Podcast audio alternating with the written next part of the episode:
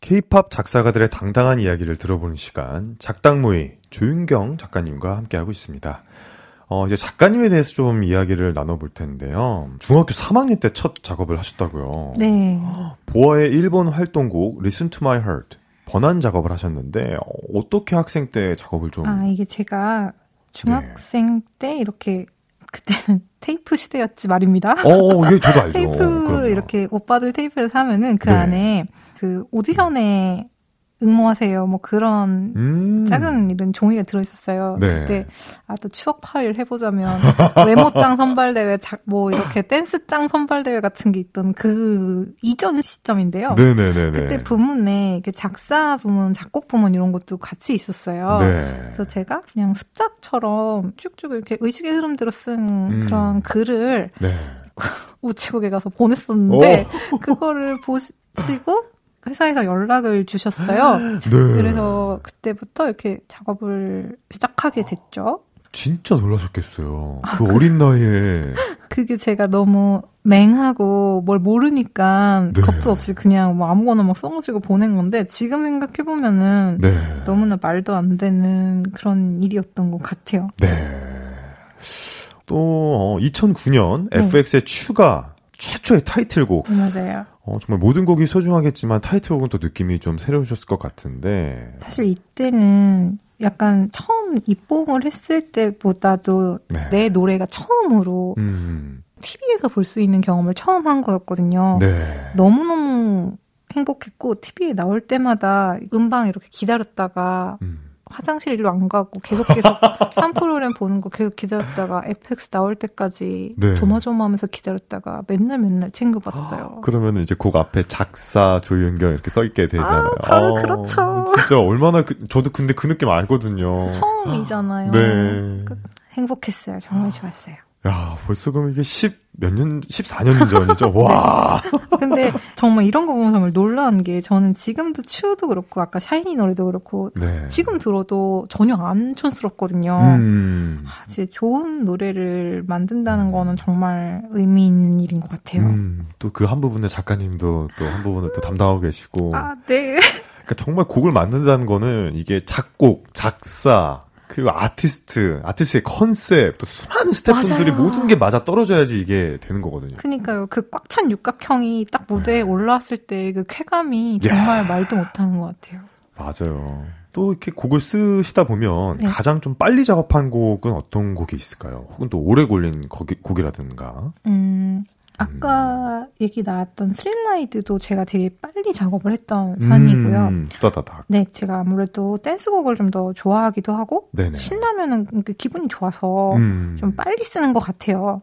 어. 근데- 오래 걸린 곡은 어, 일명 까인 곡 중에 아이고. 네. 그 엑소의 코코밥이라는 노래가 오, 있었는데 네. 이 노래를 할 때 정말 제가 그래도 짬에서 오는 바이브가 있는데 이렇게까지 가사를 못 네. 쓸 수가 있나 싶을 만큼 어머. 안 써지는 거예요. 그래서 음. 그 딱 첫 가사가 신미 신미 코코밥 약간 이렇게 들어가야 되는데 네. 여기를 또 어떻게 해야 될지 전혀 감도 오지 않는 거예요. 근데 음. 한 번 뭔가 혹시 그런 경험 있으세요? 뭔가 딱 뭐에 하나 딱 사로잡혀서 더 이상 알죠, 알죠. 나갈 수 없을 때가 있잖아요. 이때 딱 그거를 너무나 강력하게 그 심심히 코코밥에 딱 갇힌 거예요. 아, 그래서 그걸 딱 깨야 되는데. 어, 그걸 그걸 깨지 못하고 그냥 네. 책상에 앉은 채로 진짜 리얼로 이렇게 훌쩍훌쩍 울면서 밤이 된 거예요. 옥나. 그래서 아니 그래도 내가 이걸 몇 년을 했는데 이렇게 한 글자도 못 쓸 수가 있나 싶을 만큼 근데 지금 생각해 보면 음. 차라리 그냥 덮고 잘 걸 왜 그때 그 왜 나 이거 왜 못하고 있지 이 생각에 사로잡혀서 음. 어, 기싸움에서 진 거예요. 아. 근데 사실 가사를 쓰는 것도 네. 기싸움이거든요. 기세죠. 그죠? 밀고 나가야죠. 가야죠. 거- 네. 대못답 갔을 때, 어, 왔니? 어, 반갑다. 간다. 어, 그래. 어, 내가 어떻게, 어, 뭐 좀 해봐줘. 약간 그래, 이렇게 덤벼봐. 갔었는데, 네. 어, 오셨나요? 약간 이렇게 된 거예요. 그래서 아이고. 그 뒤로 한참 가사 쓰는 게 좀 힘들었던 시기를 또 맞이했던 적이 있었어요. 아. 이게 뭐 살짝의 슬럼프 아닌 슬럼프가 살짝 왔다. 아, 맞아요. 음. 동아님은 그런 슬럼프 어떻게 극복하세요? 저는 매일이 슬럼프여서. 어, 그쵸. 창작 벌칙 한 사람치고 뭐 매일이 슬럼프 아닌 사람이 없지만 네. 그래도 하시는 뭐가 있으시다면 뭐 저도 그냥 뭐 예전에 좋아했던 음악 다시 한번 들어보고 그 너무 좋죠. 네. 아, 내가 이래서 음악 다시 시작했지. 이러면서 음. 그냥 그렇게 계속 극복하는 것 같아요. 음악 들으면서. 그죠. 결국에는 내가 좋아했던 노래에서 아 내가 왜 일을 하는 이 일을 하는지가 조금 음, 결국 거기에 답이 있는 것 같기는 해요. 맞아요. 어, 또 이제 여쭤보고 좀 싶은 게 있는데, 다른 작가가 쓴 좋은 가사를 보면 혹시나 질투가 좀 나시는지. 저 질투 되게 많아요. 예. 어머, 어머, 어머. 저는 정말 저, 저를 이, 이 2023년까지 헐. 작가를 하게 한 근원의 8알이 저는 질투고요. 질투. 저 정말 어 정말 잘 쓴 작가님들 가사나 뭐 좋은 노래 이런 거 나온 거 보면은 정말 네네. 너무 부럽고 음, 음. 다들 참 왜 그렇게들 잘 쓰시는지 모르겠어요. 뭐 어떻게 질투를 하시나요? 그러면 뭐 이 작가님이 다 이런 거 다 쓰셨다. 이게 음. 작사가들끼리는 그러면. 음. 이 같은 동일한 데모를 받아서 그쵸. 같이 비딩을 한 사이잖아요. 대결을 하는 거죠. 네, 근데 어 나도 나쁘지 않은 것 같았는데 어 느낌이 괜찮았는데 연락이 오지 않는 경우가 음. 거의 대부분이란 말이에요. 네. 그러면은 이제 어 그래 뭐 어떻게 나왔는지 어디 어 보자고 이런 식으로 개인이 이렇게 조금 이렇게 하고 오. 좀 발매일을 기다리게 되는데 딱 받아보면은 대체로 될만해서 됐어요. 음. 그런 것 인정할 수 있는. 어, 그러니까 이게 대중분들은 딱 완성본만 보시기 때문에 이 곡에서 소화해야 되는 미션이 뭐였는지 이런 거는 모르신 채로 아. 보지만 작가들끼리는 그 여기서 필요했던 수나 음. 아니면은 뭐 스킬이나 이런 음. 것들이 알잖아요. 그렇죠. 와 이걸 이렇게 썼구나 될만했구나 음. 이런 것들을 볼 때마다 나는 왜 이걸 생각하지 못했을까? 네. 어, 잘하고 싶다 이런 생각을 끊임없이 하게 되는 것 같아요. 아, 또 확실히 그런 것들이 있어야지 또 작가님으로서 또 원동력도 계속 생기고. 그렇죠. 음, 저희가 앞으로 또 2화 3화 또 새로운 작가님들을 모실 텐데, 어, 이 질문은 꼭 해오도록 하겠습니다. 제가 정말 부러워하는 작가님들이고요. 네. 제가 정말 좋아하고 음. 저 사적으로도 조금 친하고 정말 신뢰하고 네. 많이 부러워하는 작가님들이에요. 뭐 참 이렇게 같은 동종 업계로서 정말 이렇게 경쟁한다는 건 너무너무 또 좋고 또 맞아요. 많은 시너지를 내기 때문에 저는 굉장히 좋은 거라고 생각을 합니다. 어, 그렇다면, 자, 여기서 코너 속의 코너입니다. 훔쳐 듣고 싶을 정도로 잘 쓴 명곡, 훔듣명. 어, 이 노래 가사, 정말 내가 쓴 거였으면 정말 좋겠다. 훔치고 싶을 정도로 가사가 좋은 노래를 뽑아달라고 좀 부탁드렸거든요. 어, 어떤 곡을 좀 생각해 오셨을까요? 이거 제가 고민을 되게 많이 했어요. 왜냐하면 네.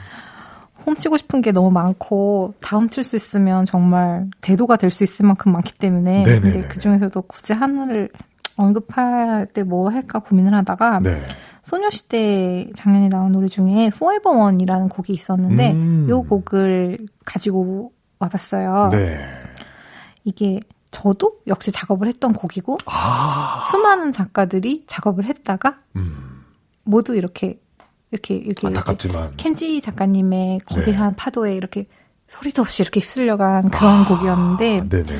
어 정말 이 시- 소녀시대의 15주년을 기념하는 노래가 어때야 음. 되는가 이런 부분들을 켄지 작가님께서 너무나 격하게 아름답게 끌어안아 주셨던 곡이었어요. 그래서 아. 저 이 곡이 그 콘서트에서 음. 소녀시대 분들이 무대를 해주시는 거를 직접 봤었는데 음. 요거 노래 나올 때 저 또 무대 이렇게 보면서 응원봉 흔들면서 또 울었어요. 아, 눈물이 많은 티시군요. 아 그게 뭔가 이게 저도 저 정말 건조한 사람이거든요 평소에. 네. 근데 어쩐지 요새 코로나 이후에 다시 코로나 기간에 못했던 콘서트들을 막 하시잖아요. 네네. 어. 보면은 뭔가 기세가 코로나 입전 시점하고 뭔가 달라요. 네. 근데 거기서 보는 뭔가 그 집단 체면 같은 느낌 안에서 그, 그 콘서트에 그 이렇게 방점을 찍는 곡들이 나오면은 음. 자꾸 저도 모르게 울어요. 어머, 어머, 어머. 아이고. 특히나 소녀시대는 무대 완전체 무대를 너무 오랜만에 아, 봐- 보- 그쵸, 그쵸. 봤어요. 네. 근데 막 이 앞에 노래가 또 파티였는데 음. 레몬 소주 넌 데킬라 난 모히또 막 이게 이게 되게 밝고 경쾌한 가사가 나오는데 음. 왠지 그때부터 뭔가 소녀시대 멤버분들이 막 음. 너무 예전과 너무나 변함없는 모습으로 웃으면서 음. 소주를 말아주시고 계신데 그 뭔가 기분이 이상한 거예요. 네. 어, 왜 이러지, 왜 이러지 하고 있었는데, 포에버 원 나올 때, 음. 기어코 결국에는 이게 눈물이 확 차오르면서 전광판을 딱 봤는데, 효연님이 울고 계시고 아이고 아이고. 어, 어떡해 이러면서 옆에 앉은 작가님 봤는데 옆에서도 울고 계시고 음. 좀 옆에서도 울고 계시고 약간 뭔가 진짜 그 집단 체면에 다 왔나 봐요. 네 이렇게 다들 뻥하고. 이게 온 거예요. 네. 그때부터 아 이게 포에버 원은 정말 진짜였구나. 음. 그래서 되게 정말 훔치고 싶은 명곡에 넣기에 정말 이만한 곡이 없다 아. 이런 생각을 하게 됐어요. 아니 또 이 곡 작사가님 켄지시고 아 네. 저도 개인적으로 켄지 작가님 너무 너무 좋아하는데 네.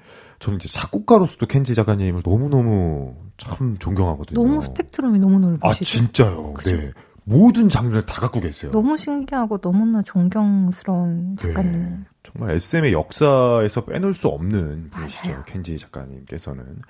그러면은 이 곡 가사에서 좀 가장 좋아하는 부분이라든지 좀 그런 인상적인 부분이 좀 있었을까요? 우리 꼭 영원하자. 우리 꼭 영원하자. 오, 이거 이거를 네, 그러니까 글자. 우리 그- 꼭 그러니까 우리 영원하자. 꼭 영원하자. 그거를 소녀시대가 하는 거예요. 와, 소원들 함께.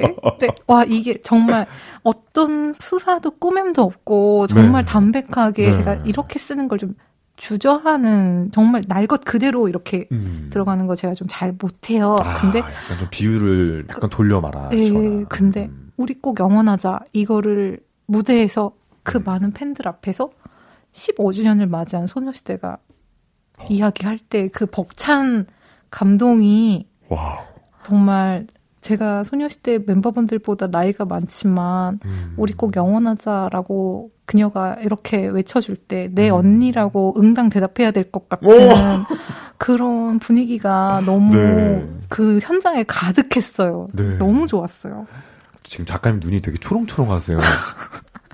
너무 사랑하고요. 아, 정말 이렇게 비록 뭐 일로 만난 사이지만 네. 어떤 지금 덕후의 관점에서도 이렇게 또 말씀해 주시니까 아, 정말 소녀시대 너무 좋아요. 아, 참 저도 어렸을 때 유리 님을 너무 좋아했었는데 그 싸땡월드 시절부터 네. 어, 저희의 모든 그런 학창 시절과 또 대학생 생활을 함께 해주신 소녀시대님들께 너무 또 감사드리겠습니다. 감사합니다. 황홀한 음악의 세계로 초대합니다. 작사가들의 비밀스런 모임, 작당 모임.